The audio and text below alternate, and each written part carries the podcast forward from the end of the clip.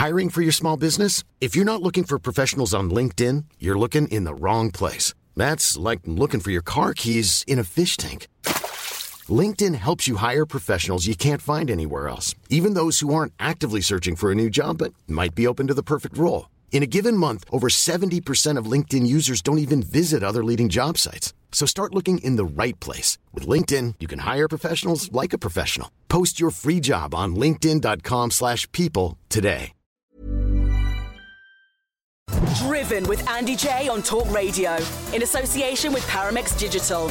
You dream it, we bring it to life. Find out more at drivenchat.com. Hey, welcome to Driven here on Talk Radio with me, Andy Jaye. This is the show that talks to celebrities and achievers about what drives them. And we have three very special celebrity guests for you today. First up, we have a man who is, well, probably one of Hollywood's brightest shining stars from films like X Men Apocalypse and Bohemian Rhapsody, the most excellent Ben Hardy. He's one of the guests. Then we have a man who is one of the greatest and most successful male supermodels of all time. He's a true Brit. Mr. David Gandy. And then finally, a judge who, well, basically everybody loves because everybody watches Strictly Come Dancing. Craig Revel Horwood completes my hat trick of chatting celebrity heroes today here on Driven. Driven with Andy Jaye on Talk Radio. In association with Paramex Digital. You dream it, we bring it to life. Find out more at drivenchat.com. My first guest this week you'll know is the sixth Peter Beale in EastEnders before starring in films including X Men Apocalypse and Bohemian Rhapsody, where he played Roger Taylor in the Queen biopic. But he's here today to talk about his latest role in the new film Pixie, where he plays the character of Frank. Ben, welcome to Driven. Now let's start by talking about Frank. How would you describe him? So, Frank's the kind of guy that was a sports star at school, did well with the ladies, uh, but those were his glory days. And now he's in his, his mid his mid twenties, and he's looking back on that wonderful time where he thought maybe he was going to play football in the Premier League for Man United. It never quite happened, and now he's in his mid twenties, realizing that everything he thought he was going to achieve has just slowly not happened, and so he's desperate to get out of Sligo, the small town that he's from, and and, and go on an adventure of some kind, and considers himself to be a bit of a wild man. So uh, when he stumbles upon a big old bag of drugs, he sees it as a perfect way to make some cash and, and, get out of there. But it's such an entertaining film, Ben. I mean, of course, you know, your character Frank, he's, he's one of the lead roles. He falls for the heroine, Pixie, of course, who the, who the film is named after, accidentally realizes that he's in the middle of this crazy kind of drug swindle that to my great joy, involves deadly gangster priests. Did you know that when the script hit, when you were first handed the script for this, did you have any inkling about the gangster priests? Did anyone tell you beforehand, or did when you got to that point in the script, did you just go, "Oh my, this is taking a twist"? No, no, no one told me beforehand. No, it was definitely quite the shock. I think it adds to the absurdity of the whole thing and to the comedy of the whole thing. And it's all tongue in cheek. It's not, you know, making a statement about priests or anything, but it's, uh, uh, yeah, definitely. But it still wasn't prepared to be on set and see uh, see men in in uh, priest guards holding nine millimeters. That was that's quite an interesting image to, to, to see up close. It's just glorious. I, I, you've got to tell me this, Ben, because you know, I mean, like you, I've been fortunate to come into sort of contact with some really cool-looking things that you're not allowed to have your mobile phone around for. When you saw Alec Baldwin decked out as a priest, holding a Glock, did you just think, now I could Instagram the heck out of that? You know, I'm not much of an I'm not much of an Instagrammer. You're right, though. I'm sure that would have got some uh, got some likes. I'm the kind of guy I don't take enough photos really, so it doesn't cross my mind. I always, you know, take it in through my eyes first rather than rather than uh, take a photo of it. But you're right, it would have. Uh, I think would that... quite a sensation to get there first and put it out on the internet. I think it probably speaks more to your professionalism that you didn't naturally think I need to get a photo of this on my phone, rather than you know me who just wants to snap everything and then get told off. So you know you win on that one. You're all good. But I got to say, I mean, you've worked with some legends, but Alec Baldwin I'd love to meet mm. him. It must have been pretty darn cool. I know you probably don't get phased by these things anymore, but nonetheless, he's an icon, isn't he? Absolutely, and I was I was thrilled to be working with him. And he's so professional. Just came in and did his business, brought his own ideas, and really kind of elevated the whole thing. Yeah, like you say, I, I grew up. Uh, Glengarry Glen Ross is like one of my favourite movies, and and a lot of his films. You know, there's so many, many, there's so many great films. There's a reason that he's at the top, and it's because he's always at the top of his game, and he brought that to this film as well. And so it's great to watch him and try and learn from him, and, and to see someone who's such an experienced pro still be so passionate and so dedicated. Yeah, no, he's he's an absolute dude, and I must say, without sort of blowing smoke, you know, in the wrong directions, Ben, you're very, very good. I mean, I've watched everything you've done, of course. Uh, you know, we, we need to talk about Bohemian Rhapsody, we need to talk about X Men Apocalypse, but you know, focusing on Pixie because it's out on the 23rd, and I really do want to encourage people if they feel safe and comfortable going to the cinemas, and I've done it. It's a, you know, it, the environment that I was in was completely safe and brilliant, and if they feel like they should be going to the cinema, this is such a good movie to go to, and you're you're very, very strong in it. You find that balance of kind of panic stricken fear yet sort of trying to be cool to impress the girl thing just right you know? The, the audience absolutely like you because of your innocence. Thank you very much. Well, I can say for that one. That's very kind of you to say. Well, I guess what I'm trying to say, Ben, is obviously you're very, very good in in what is a very watchable, very entertaining film, and it's just the sort of tonic. You know, we're in a time of life right now. 2020 has been like this for everyone, where the world is weird, it's strange, it's uncomfortable, it's ever changing. The rules seem to be constantly moving in different directions. And sometimes we just need a happy distraction. And Pixie feels like that. I love going to the cinema. I'm at the cinema myself. So, you know, for that, that period where cinemas, A, were closed was, was difficult. Then when they reopened and there was a lot of things being shown again from previous years, you know, that's not quite the same. So it'd be nice to have some, some new material out of cinema. Um, obviously, it's up to the individual if they're comfortable to go to the cinema. You know, that's, that's something that I feel comfortable doing, but that's obviously an individual decision based upon the uh, the viewer. Ben, let's talk about your fast track to superstar because you know you are quite the shooting star, aren't you? I mean, you started out. I mean, you started out actually at the theatre, and we'll we'll go back to that in a moment. But you know, in terms of the the, the general public in the UK, our perception of you initially was from EastEnders, and then before you know it, you're in X Men Apocalypse, and then you're Roger Taylor in Bohemian Rhapsody and Mary Shelley. I mean, it's it's a pretty cool life right now, isn't it? You're great, by the way. You're giving me a massive ego boost. Thanks for that. so yeah, I don't know about superstardom, but I am very thankful to be uh, to have worked on the projects that I've that I've worked on. Yeah, I mean, I got into this racket thinking if I did theatre all my life, I'd be happy. Maybe I'll, maybe I'll, I still would be, but um, obviously there's no theatre up and running at the minute, not really. But yeah, so I'm very, very, very, very lucky and very fortunate, and I've worked hard as well. But yeah, very thankful to have got the roles that I've got, and um, and hopefully get to keep exploring new characters and new projects and work with great creatives. Um, that will be the aim. That's the hope. Have you know worked on those films that you from the outside looking in, Ben, you know, I can only see huge things ahead for you. And and and I think oh, part of the mm. reason for that is, you know, you've got the looks, you've clearly got the talent. You know, you're a very, very capable actor who's commanded a number of different emotions very easily on screen, which is a, a huge thing to be able to do. But you've also got something which I think sets you apart, which is quite frankly balls of steel. And you'll you'll kind of hear where I'm going. I don't I don't mean this to be a natural kind of connection, but I want to take you back to when you starred in the Judas Kiss at the theatre, David Hare's play, and you'll know where I'm going now. Full frontal nudity, man. Yeah. That's that was a brave move. Did you did you see it? I didn't. No, no. Uh, out of curiosity, you know that was uh, kind of like balls of steel. That was just young actor out of drama school. Um, to work really. I think if I, I don't know if I would, you know what, now I've done it, I would do it again. But um, yeah, I was, I was definitely very trepidatious about, about doing that. But, you know, it, it served the text. I got over my own fears about exposing my manhood. but uh, it was actually quite liberating. And I, I ended up, by the end of the eight month run, or maybe about a month into it really, I felt some sense of power and just, uh, so my character in the, in the play would stand centre stage and expose himself, um, unwrap a sheet from around his waist. So it was quite liberating in a way to expose myself to the whole auditorium. It felt uh, quite powerful in some kind of way. So yeah, I was enjoying it.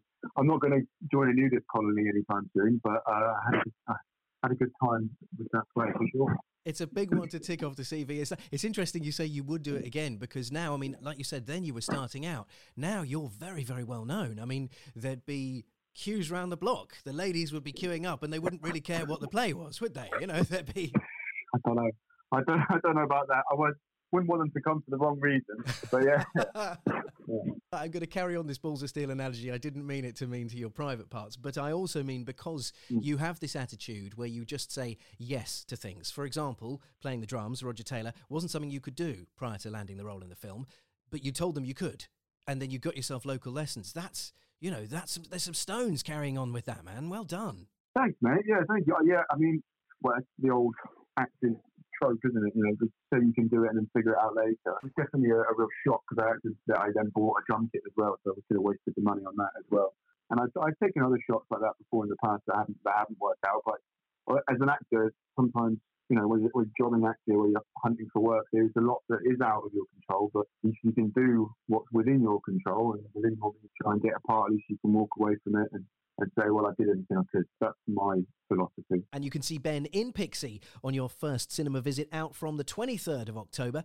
And what better film to start your visits again with? Now, after the break, I'm joined by Strictly Judge Craig Revel Horwood. Driven with Andy Jaye. It's Driven here on Talk Radio, the show that talks to celebrities and achievers about what drives them. And I'm so delighted to be able to introduce my next guest. He is a critically acclaimed dancer, director, choreographer, and artist. And he is, of course, one of the most familiar faces on British TV, thanks to Strictly Come Dancing. I'm elated to be able to welcome to the show Mr. Craig Revel Horwood. How are you doing, Craig? Oh, thank you. That was a wonderful introduction. Thank you. Who well, wrote that for?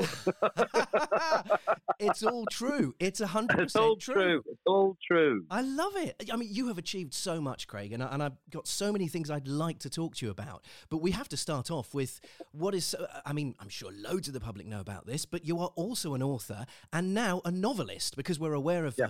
uh, of obviously your biographies and so on. But yeah. now you've written a, a wonderful novel, which I I've I've started reading. I'm I'm well into it. It's a page turner. It's funny. It's romantic. It's charming. But it also feels to me to be quite autobiographical. If I can it, put my teeth it, back in. Yes.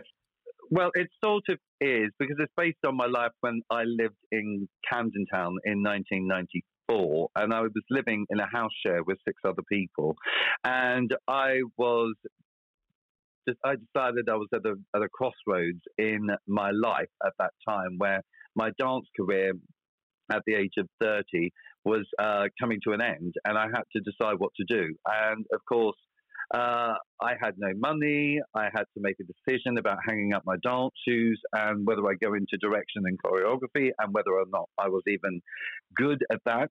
And I decided to uh, go for it. So it's, it's at that point where I was at a crossroads. And of course, I was living with all of these other people with literally no money. So it was quite, quite difficult. You know, we had to be in a house share.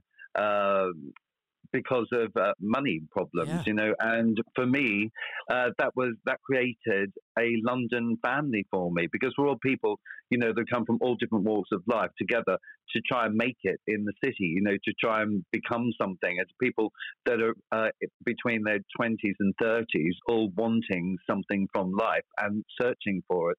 And I was living with artists, designers, that sort of, you know, those t- type of people, and they were all quite sort of mad, really, and arty farty types, you know. So it was uh, quite amazing, and the stories that came out of it, I could not put into my autobiographies really, and of which I've written three. So I thought, how can I express all of these wonderful characters and stories? And I thought, fiction, darling, because then you know because, because then you the can names. actually you can sit, change the names. You can say anything you like. I absolutely love it. It's called No, Dances and it's Dreams brilliant. on Diamond Street, and it and it Yeah. really resonates with me. I mean, it reminded me of, of when I left university. I did a, a, a theatre and arts degree, and ju- Yeah. just I mean, just like you. Kind of dived into this crazy big old world of London, and, and you start living with with randoms who have kind of similar Yeah. goals and similar dreams, and you start socializing in the arts and the Phoenix and all these cool little places. And Oh, that's true. Yeah, completely. And it's all about, you know, Camden Town at that time.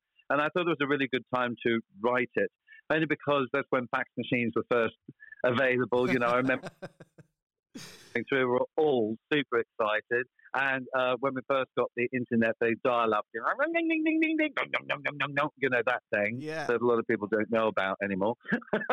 but it was, uh, it, it was amazing, really, you know. But I, I, I totally loved that period of time. Of course, there were trials, there were tribulations, and there were fights and there were arguments. But then, you know, all of us together became one big uh, family, which is brilliant and very sort of resonates with today when people, of course, you know, uh, are in similar situations, but yes. in lockdown. So people are working from home. So now you're having to live with your other flatmates, mm. you know, in house shares.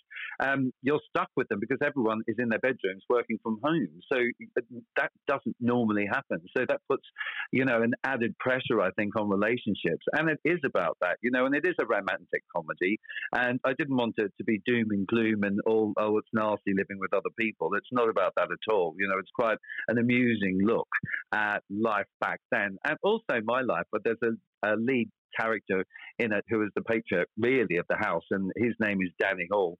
And uh, I based myself on that particular character all the way through. So there was one sort of clear link you know, that links everybody together. And here's a character that sort of helps people out, young dancers that are coming into the house, they're auditioning for the first time in the West End or for movies and stuff like that. Yeah. Uh, there's another character in there that is, wasn't accepted in the countryside because he wanted to dress like Boy George and uh, wanted to change his name to Jewel, you know, and, and it's about him getting through that. And he's very, very young, you know, someone at 18, impressionable, really trying to, you know, find his way in the world. So it is about those type of people, and also a much older character, Lil, you know, who ends up being uh, the mother type figure within the story. So it's been fantastic fun to write, and the beauty is you can go to town on it, can't yeah, you? Because absolutely. it's fiction. I love that. well, let me, let me ask you, because of course the, the character that you, you, you sort of reference that is, is based loosely on yourself in inverted commas. Yeah. You call him Danny, and of course he's a former Cats dancer. He was he, he won an award for the best dancer in the West End, etc. yeah. You know, yeah. lots of these similarities here. So so how did you choose? What isn't your character but could be based on your name. How did you decide? Right, if if I would, because it's a bit like thinking who would you play with yourself in the movie? You know, who who would be the actor well, that would it. play you? Well, I made sure he was hot, fit, young, and amazing. Everything I'm not. oh come on. um, no, it's only because there's such a journey, I think, with that character because of the crossroads that he's at.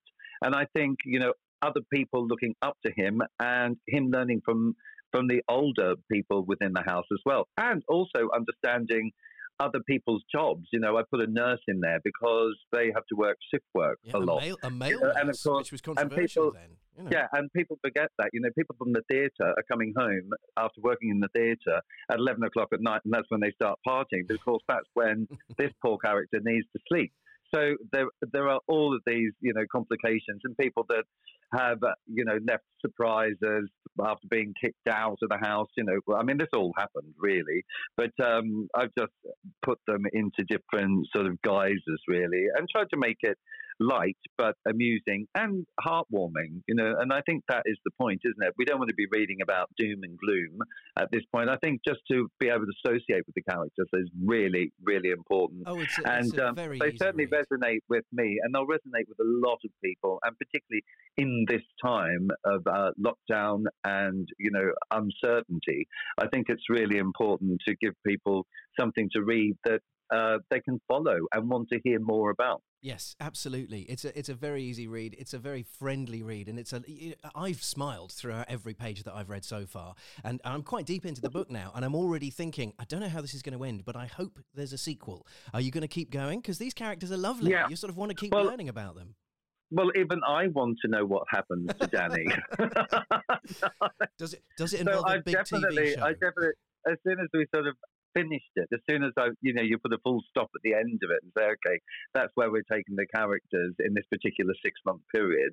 You know, uh, there's a long ways to go. So it would be really great, you know, to explore the characters a little bit more because Danny, in the end, thinks he may have found love, you know, so, but we don't know yet. So it's it's one of those. There is, and there's like really lovely twists and turns in it, and a big surprise at the end, which people won't uh, see coming, which is great. Uh, but uh, obviously, I don't want to tell anyone about that until they read it, you know. Right. Uh, but it's, but really good fun, and what a pleasure, you know. And I can base and basing it on you know what a dancer goes through in life is quite interesting because I think people forget how physical dance is and Mm. how you are exhausted and your body aches. I mean, every single day. So it's putting up with that as well as the going for an audition and not getting the part and trying to understand and comprehend why, you know, and the struggle, of course, of having to pay the rent, of trying to get to the top, of the competition, you know, and how competitive the West End was at the time with major shows being out, you know, of course at that particular time when Cameron Mackintosh had huge shows like Les Mis, Miss Saigon, Martin Guerre. You know, there's some uh, just incredible musicals that were happening at the time. So a lot of work for people, but still the competition was fierce. So it's, the, it's their battle and struggle of, you know, everything that I literally went through in my life uh, before, of course, the advent of Strictly came along. Yes, yes, exactly. Well, we have to talk about Strictly, but but you've mentioned Cameron Mackintosh and the, the sort of dominance of the West End that he had at the time. If you don't mind me yeah. saying, you were very involved as well, and and also you, I mean, you were a huge part of this, and you locked horns with him, didn't you? If I if I remember rightly. Yeah, we did. That was only I'd worked for Cameron for uh, eight years as a theatre director, sort of a, an assistant, you know, to him, where when the original team creative team would fly back to America or wherever they're from, uh, I would then take over the show and then maintain it, you know, for many, many years. And I was on um, Martin Guerre in that way, Miss Saigon that way after being in it. I'd put on a show called Crazy for You as well and that's um, how I developed myself as a director.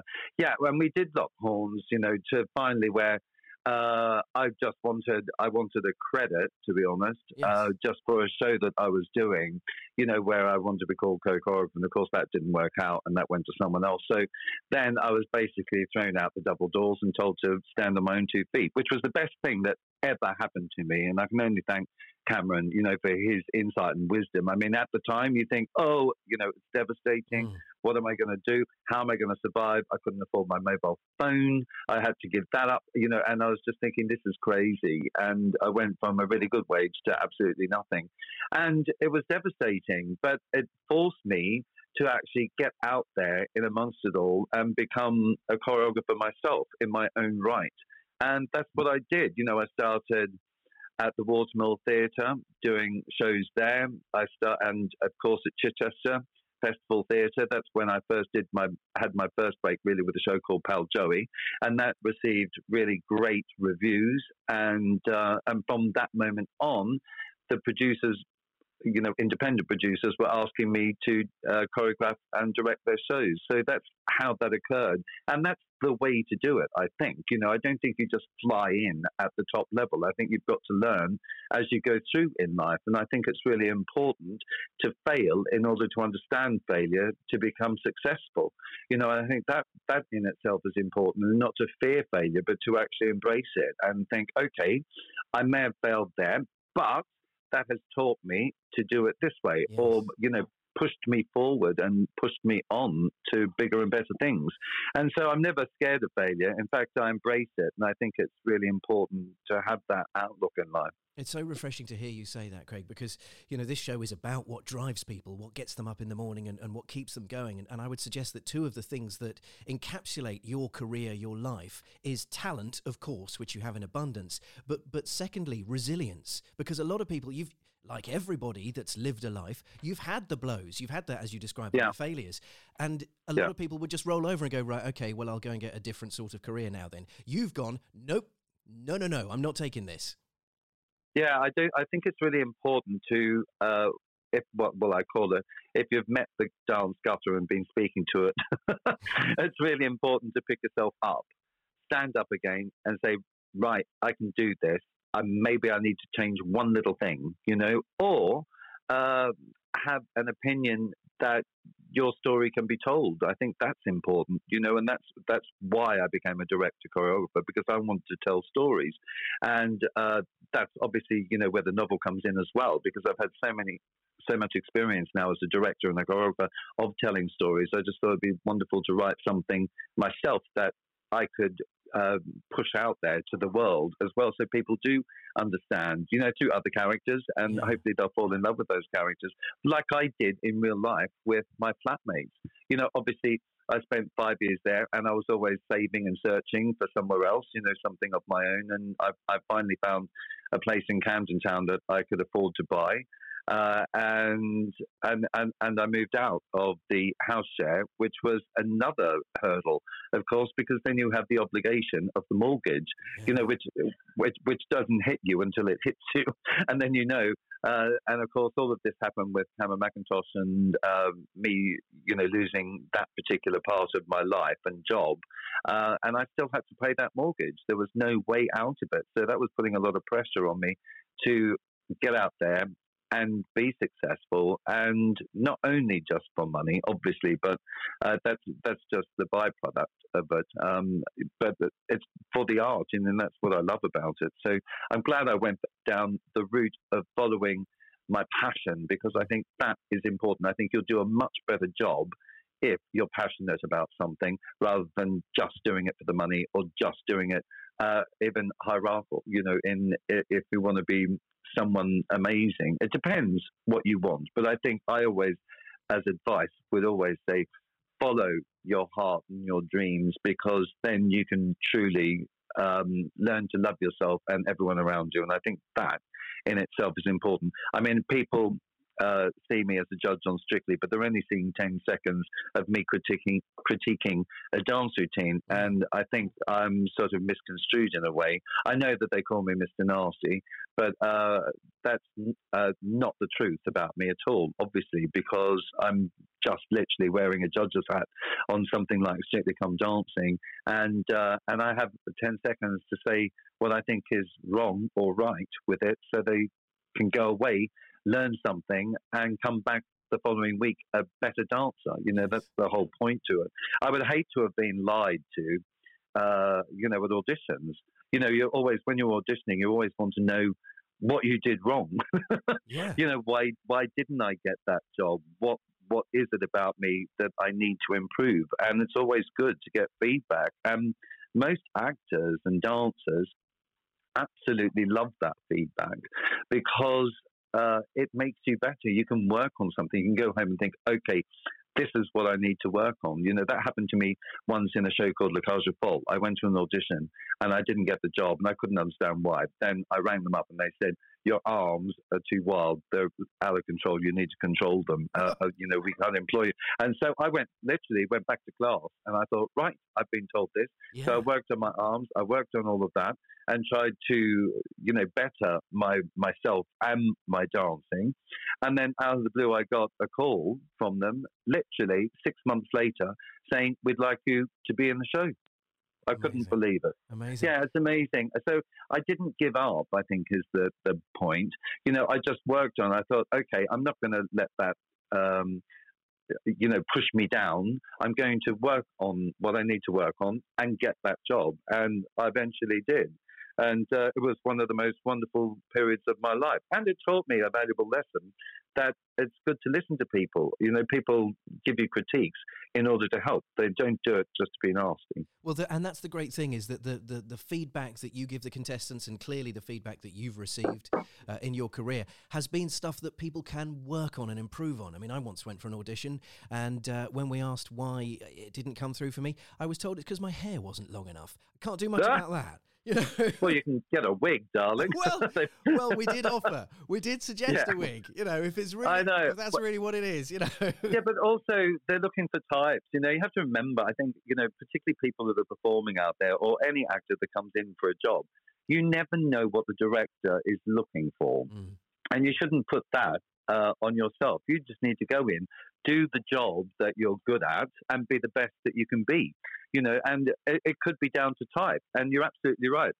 You might be too tall, you might be too short, you know, and or you might have the wrong color hair or the wrong, you know, size shoulders or something, or too big a feet. You just don't know, do you? So I think it's best not to even think about that. If you're right for the role, the director will choose you, and it's it's that simple. You know? Yes, yes, absolutely, absolutely. Well, I mean, let's talk about Strictly Come Dancing. It's it's very mm. nearly back, which is terrific. I think it's the tonic that the that the UK needs at the moment. Something to sit down and just allow us to enjoy on a Saturday evening and a Sunday, of course. It's a yeah. it's a tough old time though, isn't it? We've we've had to have all sorts of rules and regs in place for the dancers and and yourselves actually because of social distancing. Yeah. Yeah, that's true. And I just have to commend the BBC for putting the show on. I think the nation needs it. I think it's one of those shows that provides hope, entertainment, and some normality in these weird times. You know, it's been quite upsetting for people, you know, and unnerving. And I think it's really important that um, people uh, are subject to seeing it. I think, you know, they've all looked forward to it. Every, and the BBC have just been incredible uh, putting it on. Mm. And, you know, the, the rules around it are actually rather simple, bizarrely. You know, um, the dancers and celeb form an exclusive support bubble, which is something, of course, that is available to the public too. You know, and once they're in that bubble, they can then think of themselves and their pro-celeb partners and any members, of course, of their household as one single household. So, uh, which means they're they're free uh, you know, to live freely, uh, but can go to other jobs and all of that as long as they keep social distancing, you know. And of course, there's the other rule that if, if someone gets COVID throughout it, then they would have to be taken from the competition to protect everyone else, which yes. is fair enough, you know. But I mean, I just, you know, all the the government rules and regulations, as you know, and as we all know, change on a daily basis. So uh, they've had to do a protocol really for absolutely every possible scenario, which cannot have been easy for the Beeb. But uh, you know, hands up to them. They're doing an amazing job, and they're going to produce one of the most spectacular series I think that we will see because they've been pushed into creative corners, because they've been uh, pushed into uh, something different, you know. So I think the show will look very different and feel very different, and I think that makes it even more exciting. Absolutely, absolutely, and I suspect it will also be the most watched of all. I mean, it's everybody watches it anyway, but you can just see even more people will want to be tuning into it, partly to see how and why it's different, but also because we just need a lift. Yeah, and something that feels normal to the lead up to Christmas, something you can hang you know, hang your hang your uh, heart on, yes. if you like. Yes. To go, oh, oh, thank God, a little bit of normality in the world, and you know, a brilliant entertainment show on a Saturday night for all the family and people that are, you know, isolating, people that uh, can't see that many people, or if you, you know, at the moment it's six, it could go down to two. We don't know what's happening. It may be lifted entirely, but uh, you know, Strictly is going to be there for the people, and that that's what it's all about. You know, entertaining the masses and actually giving families an opportunity to watch something together because there isn't much of that on TV. In fact, I mean, you know, all you've got as choice of is Netflix, really, and and you know all the programs that people are trying to make at the moment. But um, a lot of it is reruns, isn't it? So it's it's yes. quite quite difficult. But I mean, EastEnders obviously has come back the BBC have managed to get you know some other TV uh, programs on, which is fantastic. It's a bit sad for theatre at the moment because there isn't much. Well, there isn't any work in the theatre at the moment. So for those people, it's really difficult. But who knows? Um, maybe those performers could cross over into film and television because they're starting to become, you know, a thing that can be done with COVID, uh, and it might be the way forward for people, you know, as well. That's and there will be theatre will change, obviously, to suit. Uh, theatre will not go away, no matter what. You know, people need to escapism and they need entertainment and they need to not think about their lives, and that's why people go to uh, the theatre, you know, to sit there in the dark and maybe recognize themselves or learn something about themselves, you know, from the play or the show that they're seeing, you know, and it's an escapism, isn't it? And people need that in, right. in life. Yeah, no, I think we've we've needed the arts now more than more than ever before. Um, Craig, I'm, I'm, mindful that we're we're very very nearly out of time. I've got some random yeah. facts that I've found about you from the internet. Would you mind if I oh, just goodness. sense check with them because th- some of them are quite bizarre, and I love it. Okay. I, I hope they're true. Um, okay. The, the first one, you were the face of KFC. Uh, yeah, Kentucky Nuggets. They were in Nuggets, Nuggets particularly because that's when they first came out. Yeah, uh, and I was I was dancing, and I had um, I had to drive up to a Kentucky Fried Chicken store in Australia in a, a VW Beetle convertible, and I had to go in and get nuggets for my girlfriend. and then I start, as soon as I started eating them, I started dancing in the car park. So there you are. That's Kentucky wonderful. Nuggets. Yeah.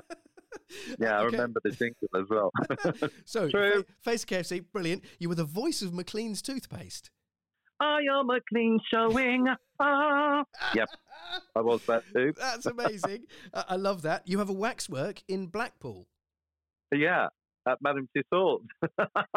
Brilliant. Bizarrely, Brilliant. Bottle and myself, darling. Darcey from When She's a Ballerina and me from Strictly. Yeah, and you can, I'm interactive. You can actually, as soon as you touch my hand and start dancing with me, I start giving you criticism. oh, that's great. Presumably, you've Yeah. visited yourself a couple of times. I mean, you have to, right? Yeah, my head. Well, my mum was up in Blackpool for the big launch for it, and uh, the body came in, and then the head came in on a platter afterwards. it was quite disconcerting because it's so real. I mean, it's unbelievable. Exact height, exact weight, exact everything. It's amazing. I really. It was, it was a, quite a long process, a six months process as well, and literally hours and hours of modelling at a time. You know, on a I was on a, a, a disc sort of spinning around at uh, five centimeters, you know, every turn. It was weird, but amazing. Yeah. Yeah, Love the sound of that. but Ano- true. Another one for you. Revel is your middle name, not a double barreled surname. Yeah, that's right. It's my grandfather's first name, who's uh, now passed, uh, but he was Revel Horwood. My father, who is now uh, passed as well, was Philip Revel Horwood, and I was named after both of them, Craig Revel Horwood. But um, I changed it because there was another Craig Horwood at the time in Equity, and you couldn't have the same actors with the same names, Yeah. so I had to put, I had to use Revel. But it's sort of the L and the H go better together anyway, because Craig Horwood sort of the G and the H don't really work. No, it's but my right. mother, I'm sure, was not thinking about that when she named me. well, it, it tracks brilliantly. I mean, when I when I when I have to tell my boys off, they get the full name as well. So you know, maybe it, maybe it'll carry through. You know, I do. yeah, it might do. Yeah. do it gently and in a nice way. Don't get me wrong. Uh, a couple of a couple of other ones which I know to be true, but I just think they're great, and I'd like to celebrate them. You choreographed the final scene of Paddington Two, which is just Oh yeah. wonderful. I mean, it's just Well, a- yeah, Hugh Grant was absolutely amazing in it. I mean, he studied for uh, three weeks. I was teaching him to tap because we wanted to do a tap number, a big Yeah. sort of outrageous sort of tap number in, in the prison. And uh, I got all the the old boys back, you know, from times, you know, when I was working in the West End. I was thinking, now who would be my age that would be sort of out of shape and look like a thug, you know, or look like a murderer that could do a bit of pink tap dancing and um, and put that together. You know, it was fantastic fun. I absolutely loved it, and um, Hugh was absolutely brilliant in it. After three weeks, he really he did his own tapping. He did all the beats, the rhythms. They didn't have to be dubbed. Nothing. It was amazing. Really good. and it's such a lovely feel good moment as well. It's just a really It is. Oh, it's an uplift. I love it. Um, and, and I guess the last one really is that you, you were going to be having your one man solo tour show going going around all balls and glitter, and it's it's, Yeah. it's on pause, of course, because it has to be. But do you have any update on when it won't be on pause? Yeah, it's um, going ahead on the 20th of February, and I've just literally finished rehearsing it. I've just had three weeks rehearsing it because it's the only time I could get the director, lighting designer, set designer, uh, producers all together in uh, one room to rehearse it. So we rehearsed it.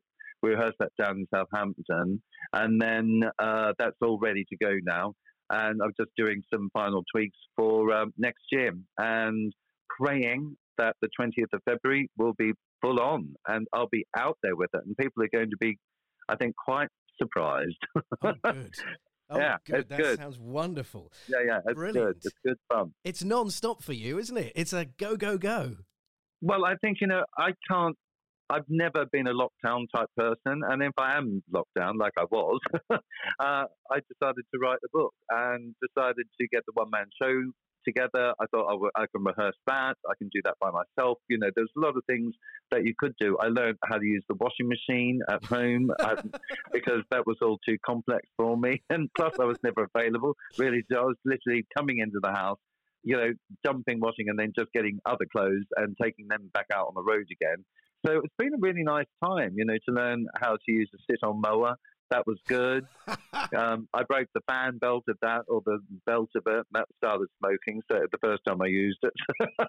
you must have, Uh, you must have given it some I'm- beans then, Craig. I love that. Oh yeah, I'm well versed with it now, darling. I'm well versed with it. Yeah. So um, it's been a learning experience for all of us, you know. And I've just been trying to make the most of the lockdown period, and not to waste the time, but to learn, you know, to read, to learn stuff about myself as well, you know, and improve my skills. I'm actually I did some tap dancing as well. I've been brushing up on that, you know, for the one man show, which is sort of cool. Great. And uh, yeah, it was fun just to go back to it, and especially after a double hip replacement. I thought, am I going to be able to do it anymore? You know, and the surprise and shock was, oh yeah, there's some beats still in there. Amazing. Amazing. Yeah. I love it. Well, the one man show sounds brilliant. I'm going to have to come and see it. And as for the book, Dances and Dreams on Diamond Street, terrific. I, I really hope you, you, you write a sequel because it is. It's just lovely. I can't recommend it Oh. enough. Thank you so much. That's very sweet of you. Craig, thank you for your company. You've been an absolute joy to, to talk to. I've really, really enjoyed our chat. Thank you very much indeed. Driven with Andy Jaye. Hey, welcome back to Driven Chat. Now, I've got one word to describe today's guest handsome. Frustratingly handsome, painfully handsome, awkwardly handsome. If I could move the seats further apart, I would. He also happens to be lovely, a joy, and frighteningly intelligent. In fact, I need to find out something that he's not good at because, apart from the fact that it's a pleasure to be his mate, it's always awkward to sit near him and, you know, be associated with him because of handsome. I'm, of course, talking to David Gandy. How are you doing? It's a nice intro. It might be the best intro I've ever had, I think. It was very nice. Makes me feel a lot better after lockdown. After... I mean, come on, it follows you everywhere. Supermodel par excellence, known for, well, you're known for many things now, but it started off by being handsome. I, well, I suppose, yeah, that's, that's um, you know, the, the nature of the beast in, in the modelling industry, I suppose. But um, yeah, but I, you know, that, that's, that's the strange thing is, is when I first came into the industry that, that, you know, handsome or, which I don't honestly believe I'm, you know, handsome, classically, you know, classically handsome or anything like that, but, but wasn't wanted in the industry. You know, that was that was the weird thing. I mean, We were don't, we don't want handsome. No, we don't want handsome. No, it was all, it was about it, this. If I'd known that back then, I could have been a model. It was all about like the, the skinny boy androgynous kind of look, you know, which is actually actually after how many years? Nearly, nearly 20 years, has now sort of come back. So you know, you're looking at these very young um, androgynous guys again, you know, modeling clothing. It, it never appealed to me. You know, it never, it wasn't inspiring to me. A sort of Um, aphid thin look. Yeah, inspiring to me was you know, when I came into the industry was the Levi's guys. Mm. You know, that that kind of old old. You know, The cowboys. the Cowboys, the old Hollywood. Yeah, exactly. Like the you know that kind of thing. It was, um, and that came back, you know, slowly and slowly. But um, so yeah, it wasn't always an an asset in some ways. You're so well built. You're not right for us. Oh, thanks for that. I'm It's- glad. I get that all the time. you wouldn't believe how often people say to me, Andy, you're just too buff. And it's like, and going into shops, you know, speaking on the phone, it just, it follows me everywhere, David. So I feel your pain. Honestly, the, the, the, the story that a few quite a few years ago, I got um, uh, most stylish man of the year award um, for GQ, which was you know an honour, which was which was lovely, and it was the Hugo Boss most stylish man of the year award. So it's sponsored by Hugo Boss. They vote for it, and, and, and you get the, the thing. Five years before that, I was supposed to go and do a Hugo Boss show.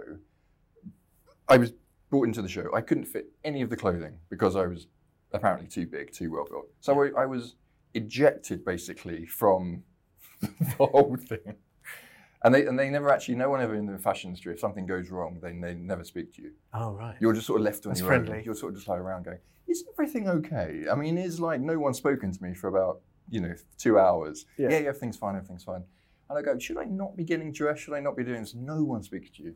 And then you get the, the, the agent call and they go, yeah, it's not, not going to work out. They've decided you're too big for this. And um, so I kind of went on a bit of a, you know, uh, uh, president got a bit, bit stubborn about it and went, right, well, that's me, Hugo Boss, not wearing Hugo Boss ever. Yeah. And then they give me the most stylish man of the year award. And I was like, for not wearing Hugo Boss. I mean, that that was quite an astonishing achievement. that's, that swings So, around about. uh, yeah, It's- been, there's been some good stories actually through the years. I was, we were talking, we were having a chat the other day, and uh, for, for Fashion Week, and um, we were going through a few of the stories, which were fun. Well, look, we've got a lot to discuss, but I want to take you back to the beginning, Mm. right? Because some people have probably forgotten your entry into the world really into, into modeling because Yeah. of course we we know you for the posters we know you for the speedos we know you for the speed boats we know you for the vitamins and we know you for marks and spencers and many other things however people may have forgotten richard and judy Yes. which is where it all began I mean, now I see that video, I try and forget it. if I'm honest, and try and burn every copy that there is, and now it makes an appearance now and again. Yeah, but that's where I started. So um, I often go back to this morning as well because that's where it kind of started. yeah And they've kind of followed me, and they always go, "Well, do you want to come back and just chat? You know, what, what, what you're up to every couple of years?" I'm like, "Yeah, of course I will." it's because they want um, ownership you know and to be fair Probably true, you know they, that we discovered David again well yeah, they, they kind of did There's probably a percentage to them, my, my going to them I've never checked out. Um, so yeah, it all started. Because I was at university, and um, yeah, it, it started from there. A housemate of mine put me in for this competition, which turns out to be this morning. now is that true Yeah, like was it really a housemate or were you like oh No, I'm having no, a good no, hair day. I'll just, I'll just put that into this have a good hair competition. still waiting for a good hair day. Um, yeah, so it, that was basically yeah. She put me in for it and didn't even really tell me, and they didn't reply to her. And then I got uh, a phone call from Select, who am I still my agent today, and said, "You're down for this." And I, I literally put the phone down to them. So I'm really sorry. Don't know what you're talking about. Um, and spoke to my housemate that evening. It's a very weird phone call from some guy at a modelling agency. And she went, "Oh no, no, no, no, no! I put you in for a competition. You have to go." She then refused to come onto the. She needs to carve this. She. She now you're talking about Richard and Judy needing a cut. She needs. I a was cut. saying that, and then she refused to come on the TV program. I said, "Well, you have to come on as part of the whole thing." She went, Yeah. "I'm not going on television." So my mum had to come on, and I knew she wouldn't come on. So I went home because I had to be up, up in London. Came home from university, and literally the day before, I said, "By the way, this is a deal. I'm on television tomorrow. The, the camera crew are coming in two hours." And my mum went, "No, no, I can't do that." I went, "You have to, otherwise I've got no one." So my mum came and did it and pretended that she put me in for the competition. Brilliant. And we went from there. That's really cute. The the housemate that entered Hmm. you, obviously, you know, big favour there. That was a big deal. Was it a housemate, or was there a little bit of a? Was there some No, nighttime no, fun? no. I mean, because you know, she was obviously drawn to you. no, that was we were we were very much mates and still keep in contact now and again. Um, but no, Sorry, no, no, that was It's a bit of a random way of asking if you were sleeping with the lady that submitted you for a modelling competition. no. I should have just gone straight down there, I? if, if I was, I wouldn't admit it. but no, because she hasn't aged as well as you. Actually, that's let's talk about that. I've mentioned Yeah. age. You're 40 now, Yeah, right? Now, for a, for a, for a model, I mean, 40 for normal people is a bit of a landmark moment. Yeah. You know, we, we were brought up, we're very similar in age. We were brought up with the whole slogan "Life begins at 40," which actually plays in your mind, thinking, "Oh no, it doesn't. That's that's it. That's finished." You know, the hill now, I'm supposed to be grown up, and I'm like, oh, oh, oh. you know, sounded a bit like a very random puppeteer, there, didn't I? Anyway, how's it affected you? Because of course you are now supposed to be an adult. yeah. You know, you're Supposed, supposed, to be supposed to have, Yeah, and you've got what I would describe same as me. You've got the grown-up trappings. You've you know you've got the partner. You've got the you got the baby. Got the nice house. You've got some lovely cars. But what does it mean as a model? Is it is it is there some pressure now? Are you colleging it up? What are we what are we doing I've, here? I've David? never, I've never really seen it. I I came into the industry quite late, at you know, being 21, nearly 22. So I was already, I wouldn't say a back foot at all. I actually think it was good to come into the industry because I had a bit more experience. I had no experience whatsoever, but I had more experience than a 16, 17 year old who usually come into the industry. Um, so I, I didn't sort of mind that. I, I had a little bit more confidence. I had, you know, probably an older head on my shoulders than, than a lot do. And I, the, the difference within, uh, I suppose, myself and uh, other models is that I totally saw this as uh, a, a, almost like a business venture right. business point of view. It, it, you know, the, the, the trappings of, um, say, you know, the, the, the, the fame and the shoot and everything is, is wonderful. You know, the red carpets, it's, it's very exciting. But at the end of the day, I was looking at this of, you know, always where are we going in five years? How can we progress as, as a business? Okay. Um, and it was really, you know, that, that's where I, um, everyone laughed at me because I, I used to say, well, the female supermodels, why do they earn so much money? How do they do this? Yeah. And, and I worked with a few and I spoke to them. And, and then gradually, over like the first five years of modeling, which I, I didn't do much at all, no one knew me and wasn't particularly very successful, and I was, uh, I was doing okay. But I just observed those five years of how the industry works. I didn't, I didn't, you know, aspire to be in the fashion industry. And then, you know, so we sort of went from there. So it wasn't really until of 2005 until I shot uh, the Dolce & Gabbana campaign. The light blue the year the following Um, Which has been colossal for you, hasn't it? yeah, still going. We're still Yeah. shooting. Yeah, yeah, absolutely. We've shot four of those commercials now. Um, Do you reckon you'll still be doing them when you're 70? hopefully not. It's a bit of a flip now, gotta- just me getting older. Yeah. If you did that, shh, it's me getting older. um, and it just takes a, a lot more work to get in shape now for those shoots and everything we have to do. So, um, Yeah. So when that then the light blue came out, which was very exciting. I think some people may have sat on the laurels and just lived on that. That to me was another stepping stone to right. Where now can we leverage that from here? Well, where can we go with that? And we brought in teams and PRs, and the team gets bigger. Um, you know, to, to go from there, and, and and everything was, which I saw the female supermodel was, they all had a name, as in everyone from outside the industry knew their name. Mm. So we had a Cindy Crawford and the Kate Mosses and the Naomi, you know, Naomi Campbells. And when you bring that on, it, it brings such a gravitas to a brand. You're above everyone else straight away. Mm. Where in the male modeling industry, no one had that. You may recognize people from certain, but you didn't know their names, you didn't know who they were. So it was all about brand building. And of course, that just built and built and built, and we just constantly sort of pushed the boundaries of, of where you go with people laughing at me all along the way. Yeah. You know, I was, I, I was, why do you want to work, you know, for 300 days a year for this amount when you can do three days for four times the amount? Right. That made no sense to me. And Right. it sounds quite uh, big-headed to say that, but that's how the industry works. Yeah. Um, and you know, people say, "Well, you'll never get that. That's the female models. That's that's." You know. I said, "Well, wh- what has anyone tried? Has anyone got Yeah. this?" Yeah. Um, and we kind of went from there. And so hopefully, I I, I, I lay down a, a foundation, a platform for then other guys to see where the, you know what is possible. And of course, the industry has changed now. It's digital, social media based.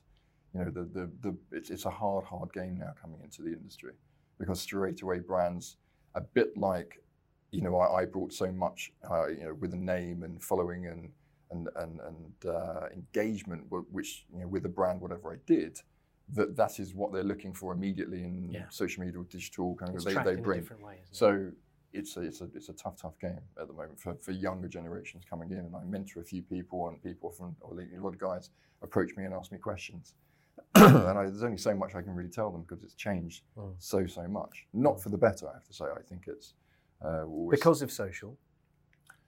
um, I, not necessarily because of social. I think because of the marketing and uh, advertising strategies that brands have concluded they should use. Right. Um, and you had all you had these major brands, luxury brands, etc., who have so much money to spend on advertising and marketing and clever creative. You know, everything we've seen through the years um, of, of all the you know the, the iconic books and the editorials and the campaigns of Avedon and Testino and Yeah. Bruce Weber and all the you know Yeah. they're, they're famous, they're iconic. Um, where are they now? Right. What are we? What do we have? I mean, there's you know there's an idea of that that those adverts and those creatives have influenced us, not just shopping wise, but just influenced you know their, their artists, the photographers and the art directors, and now it's given across to uh, you know the, the the brands are just not willing to pay for that talent and those photographers and everything that came with it. Yeah. So of course the creative is less, the engagement is less, but they're getting the engagement from the social media side, which of course is a lot cheaper. Right. Um, and then they'll see sales go down a bit, and they say we're not selling as much, so Yeah. that we need to make some cuts. So the first thing they cut is advertising marketing, Right. and it goes in a spiral. And um, and that's the way it goes. That's that's so. I'm not blaming social media and influencers or anything like that. I'm blaming the brands because they haven't done their research on it. You know, and they're still. You know, like Gucci um, are, are very good at still amazing creative, big names. Yeah. Who's you know one brand's doing very well at the moment? Gucci. You know, there's there's other brands, Cartier, the same.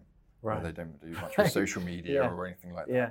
it's advertising, and um, you, hopefully you might see, uh, especially during this time, you know, we were chatting outside a little bit of, of people now. There's a, an opportunity with so many people being at home and so many people, um, you know, engaged so much on television and yeah, social and everything. For, for to do something incredible, they need to spend some money and they need to Yeah. bring back the, the Yeah. incredible creatives.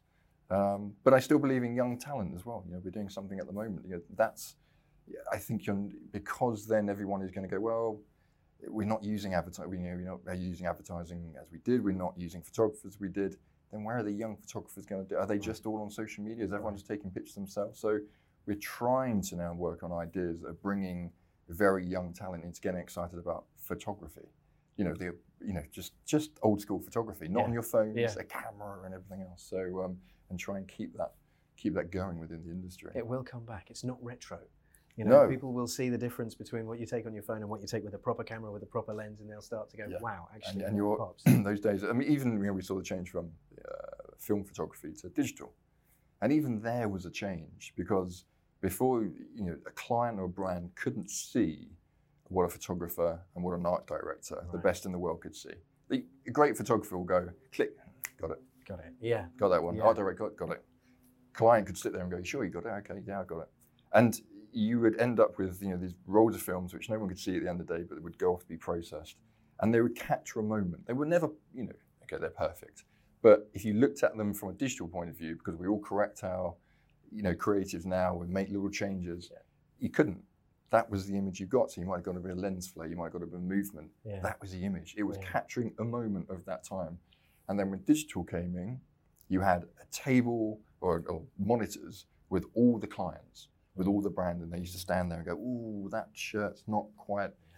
And the photographer went, "Right, okay, well, let's change that and let's change that." Which is a shame, isn't You it? You know, it and then takes you the en- craft out of it. You a way. ended up with this perfect picture, which was imperfect, you know. wi- Yeah. But but what you know, it was it wasn't uh, that creative element had completely been taken out. So and that was just, and then instead of shooting, say five pictures a day, it was twenty pictures a day because you could see it instantly and it went through, and it just felt like a bit of, it feels like a bit of a machine. Right. That's what it is at the It's moment. completely really. lost its spontaneity. Absolutely. So um, yeah, we're, we're always trying to, you know, if there's a shoot, I said that's not what we're doing, but we're bringing in teams, and I've done a lot of creative myself now, um, and I have something that I learned from um, working with some of the best photographers and Mario and all those different people is often the same team, because Okay. when you came, you could trust everyone. Yeah. Everyone was enthusiastic for that job. No one was like, "Mm, five o'clock, we're all going to go home. Yeah. It was, if it, the shot didn't get done, we were going to work till nine, 10 o'clock at night. But it was always fun. There was a nice atmosphere. And that's hopefully the same as I, you know, the teams I bring in. So when I work with brands, they say, well, write about the creative and, you know, that's, that's the easy part. Yeah. That's, that's, that's, simple. We, we, we'll work that one out. Bring, I'm exactly the same team. as you. Uh, With with with everything we do with Driven, we the, the the things we do and the things we create are because of the people that are in our Driven family. You know, last few weeks, few months, I've been exposed to a lot of celebrities, mm. and because of lockdown and whatnot, we're either meeting face to face in in the truck because we go to their homes, or I'm sent their mobile numbers, not Yeah. their person's mobile number or their whatever. Or, Yeah. I'm sent their mobile number. And what has been really revealing for me is I will always text afterwards if I've got them up. Thanks ever so much Yeah. there are some who are straight back replying, loved it, you know, whatever they, whatever they say, whether it's nice or not, but they immediate reply. And sometimes they even follow a dialogue. And when mm. the show's up, they kind of, oh, I've just been listening, and oh, you know, I love that you kept that bit in, or whatever Yeah. it might be. The ones that always throw me are the ones that you'll have a really great chat with. You know, Yeah. you feel you've both shared something special. You send a thank you note, never replied. and there's a few people, and I'm just like, wow, Yeah. I thought we'd really connected, and you don't even say, you know, not even a, an emoji thumb would do. You know, so all you need. I'm not trying to be your mate. You can block my number if you want afterwards, but just acknowledge it. How hard is that? Yeah, yeah. I, th- I think it's a bit of, uh, you know, we're, we're in a phase. and I do a lot for mental health and men's mental health, It's such a, uh, and, and what you've what you learn from there is actually we're so uh, connected, but actually we are the most disconnected generation ever. Hmm. That actually, yes, there are so many processes we can connect together. Actually, this process of actually talking, we don't actually really talk anymore. Yeah. It is through a text message, through a WhatsApp, or a, you know, emoji or something else. And um, I just think so many, I, I, and I sometimes think that there are so, especially during lockdown, I noticed that because no one was communicating, that I was missing emails or a message, you know, and people came back to me, can you get back to me about that? And I said, when did you send it? Yeah. Because everything was just electronic. Yeah. I I'm so sorry, but there's but everyone's communicating with WhatsApp now. So I'm missing certain things where you go, I'll do that one later, and you forget about it. Yeah. So it is. I, I, I do think. I mean, I'm, I'm quite old-fashioned. I love a phone call. Mm. You know, people are shocked. You know, they, they write me an email and I go, I'll give them a call. Hi, and they go, Oh God, Yeah. why are you calling me? And I'm like, because we would be doing this for the next four hours on email. Yeah. Let's get it done in the next five minutes because I haven't really got time to deal with this. Like you know, you know, to go on all day. Um, and it often gets things done. I quite quite enjoy that. Absolutely. Absolutely. I, I haven't enjoyed actually joking about that. We were talking about, you know, working out and, and, and uh, you know how much hard it is. I haven't worked out for four months. I mean, it shows, David. I've been when you walked honestly, out. I was like, "Whoa, hang on a it sec." honestly does. Bladder There's- alarm uh, coming along. Yeah, I've, I've, um, but we were, as, as I said, we were up in Yorkshire uh, for the whole of lockdown for about three months. We didn't work out, and then we went on holiday, and I still didn't work out. Um, I was doing physical work. I was working all the land and the garden, but not the same. I cannot move today from pain. I'm on the DOMS. I'm on ibuprofen because I've been back to the gym for two days. I cannot move. I mean, before It's lockdown, fo- It's 40, David. That's the problem. don't say That's that what it because is. I'm a It's little, I'm a little, I'm a little 40. bit worried. So I, I, You'll start to get patella tendonitis in your knees oh, next. I You'll walk out the gym with a, with a twinge, and then I'm, you know, I've got like a dodgy eye, like walking down. I'm not even sure what that is. So I'm thinking about the hunchback look. is that in? yeah, it's, it's going to happen. and and you know, it just shows like um, you know how hard you you know when when people work, it does take a long time for, to see success and to Yeah. see results. But within three months, I mean, I, I was pushing. Not too like too much weightlifting here, but I, I, I was pushing about 45 kilograms aside on on, on, on my It's about what I do. Yeah. and I'm um, a little higher than that Oh, you- so I've- you should heard. push yourself a bit more. and then the other day I thought, you know, I'll, I'll, I'll warm up. Warm up, by the way, this was my warm up for put 20 aside. Got to like rep six, and I was like, on the first set, and I was like, 20 aside. I like, oh, I just popped a God. hemorrhoid. Yeah, I just, thought this is, this is ridiculous. So I, I, you know, I thought it must be the heat, must be something else. So I put another five, and so I was on 25, so which is really nothing. Um, had a proper fail, dropped it on my chest in the gym, had to roll it down, I think, onto the thing. My arms were like jelly. And I persevered and went back last night to, to do another mu- muscle group. And I, I woke up on this 15. morning. Yes, that's just embarrassing. But it shows actually how, how quickly you, your body loses, you know, that sort of uh, unity of, of working out all the time and yeah. sort of that muscle kind of thing. So Yeah, it's um, unnerving. it was absolutely mad. So yeah, I'm back to scratch, it seems, now working at the gym, which is a bit disappointing. Something tells me you'll be all right. Just, You just never know. the looks of things. Not at 40, all could, this, this could be it. Call me next time, but like, oh, I'm, I'm, I'm done. You'll be like, yeah, we'll do it on the phone, yeah? I can't pick the phone up. It'll be a phone interview, and I'll send you some photos. Send me a WhatsApp. I can't, can't, get, can't get my phone up to my It's head at the moment. archive collection interview. Let's talk about my greatest hits. You say, I know we're, we're kind of coming out of time now, but you, you mentioned you do a lot for men's mental health, Hmm. which is something that you know is, is becoming a lot more prominent, which is great. But but if I can ask, kind of humbly, what, Hmm. why is that? What what is what has got you involved in, in men's mental health? Is it because you've had some sort of circumstances yourself, or just because you're aware of? Um, I've had, I mean, compared to lots of people, the, the, you know, the, the severity of the problem, I've had nothing. Hmm. But I've, I, I call them little dark periods, um, and they're things that you cannot explain to anyone. Um, very, very strange, and, and you just go into a, a bit of a, a dark hole, and I always know it, you'll snap out of it. yeah, Um, you don't know why.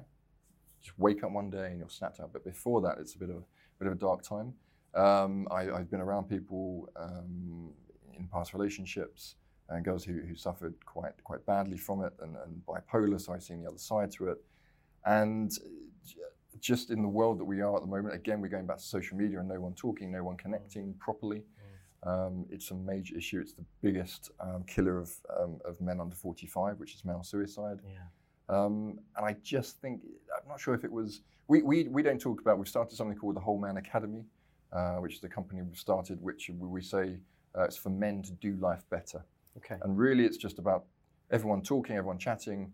I, I, I've done talks and we've done podcasts of just people hearing how um, you know, have overcome certain problems, um, you know, sort of I, ideas like that. Not just to let not, you know to let everyone know that it doesn't matter how much money you earn, doesn't matter about fame or success or anything. It does not matter. You can go into these you know these periods and no one really really knows about it, and, and men are useless at talking yeah, women have this advantage in the point that, and this is hopefully not being stereotypical between the two sexes, but women talk, as in, you know, they're, they're friends with, men go down the pub and take the piss out of each other. Yeah. Um, and that's something I think, I think we are opening up more and we need to, but, you know, Whole Man Academy and other things we're doing is just a chance to have a, have a chat and realize you're not on your own and just, just have an opportunity if you feel like you've, you've, um, you know, acknowledge something in the podcast or in the chats, just have a chat to someone about it, and we can we can help or or you may just feel better listening to other people. Well, That's you know, the thing. Do you know what? To hear someone like you, who from the external has has got it made, you know. So, so you know, like if I if I was having a dark day as you describe Mm. it, and I was you, the flippant part of me would be like, how do I get out of this? I know. I'll look in the mirror.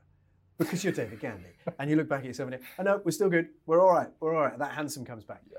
But it's not like that, and that's and that's No, the no, no, point. it's is, not- is it doesn't matter who you are and what you've got in your life and how much uh, back end Yeah. is happening in your world. Yeah. You are still allowed and are prone to have And you, funk days. the thing is, the thing is, i- if we all, I mean, do, we do this. Not that we could talk about this for hours. uh, I've got a children's charity as well, where we all pigeonhole and stereotype each other. Mm.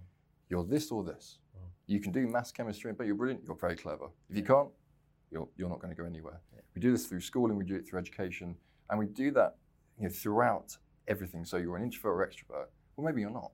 I'm I'm quite an introvert, but actually, there's an extrovert that loves being on set, that loves playing a character, that loves Right. being around everyone, which is opposite to how I am in real life, which is a complete loner, and I always have been.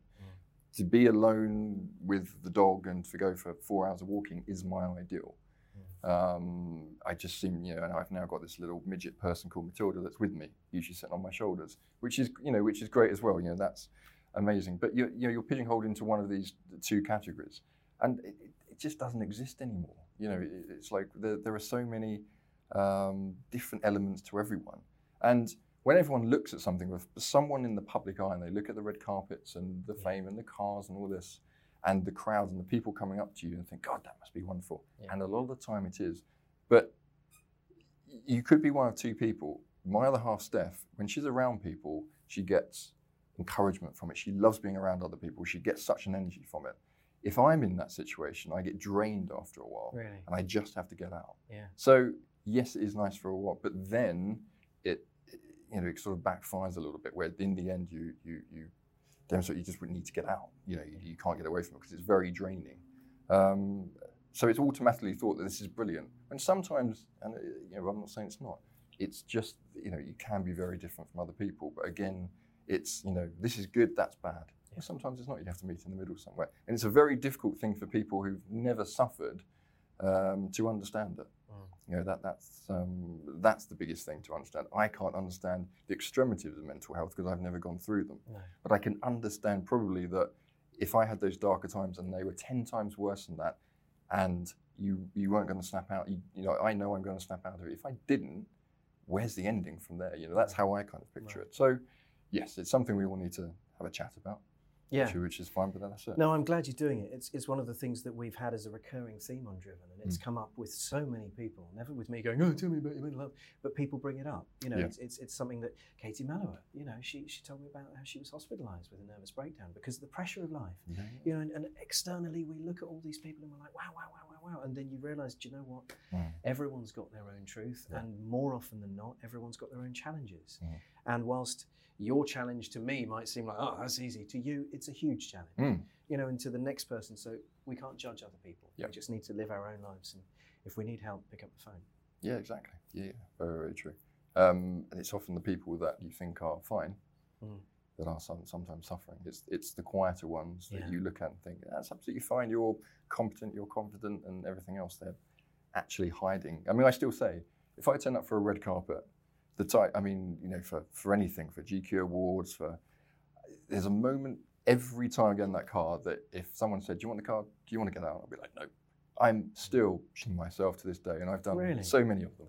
Um, but it's you get out and the cameras and the people, and you just once you're in it, then you're fine. Performance. But it, but it's that point before, and it's um, the amount of people you speak to go, oh, we're exactly the same. really. Plus, but you know, you're perceived as you should love that straight away. It should, uh, yeah, Uh, and and and, I, and there are some people that you know do love that, and that's absolutely fine. But again, we're going back onto everyone is different, Yeah. and people has to accept that there are differences, and difference, you know, differences scares people mm. in life. That's that's the thing. David, I mean, once again, it's, it's always such a pleasure talking to you. You've, you've Thank you, proven to me again, rather frustratingly, you're much more than handsome. you know, that's very kind. deep thinking, insightful. Apparently, can't push 25 kilograms. But I mean, turns out you're a bit of a weakling, but that's okay. I'll take it. Now I've found your weakness. I'm going to bench 26 in front of you and beat that. You can't. Um, David, thank you very much for your company. Pleasure. It's been a Thank you, sir. Pleasure. Driven with Andy Jaye. Even when we're on a budget, we still deserve nice things. Quince is a place to scoop up stunning high-end goods for 50 to 80% less than similar brands. They have buttery soft cashmere sweaters starting at $50, luxurious Italian leather bags, and so much more. Plus, Quince only works with factories that use safe, ethical, and responsible manufacturing. Get the high-end goods you'll love without the high price tag with Quince. Go to quince.com/style for free shipping and 365-day returns.